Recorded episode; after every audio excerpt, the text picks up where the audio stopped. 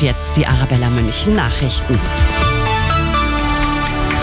Arabella München um halb sechs, das Update mit Lisa Nagler.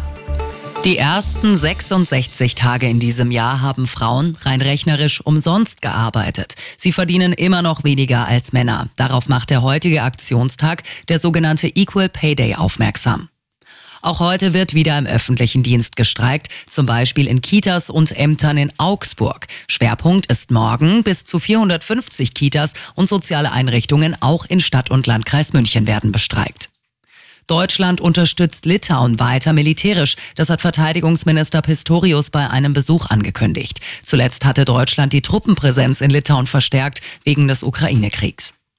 13 Jahre Haft im Starnberger Dreifachmord. So das Urteil der Jugendkammer des Landgerichts München für den Hauptangeklagten. Er soll seinen Freund und dessen Eltern in ihrer Villa erschossen haben, um an Waffen zu kommen. Sein Anwalt hat aber bereits angekündigt, in Revision zu gehen.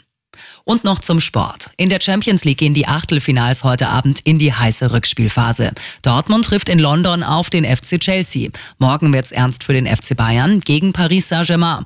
Die Stars aus Paris sind schon bei uns in München angekommen, darunter Messi und Mbappé. Immer gut informiert, mehr Nachrichten für München und die Region wieder um sechs. Und jetzt der zuverlässige Verkehrsservice mit dem Morgenhuber.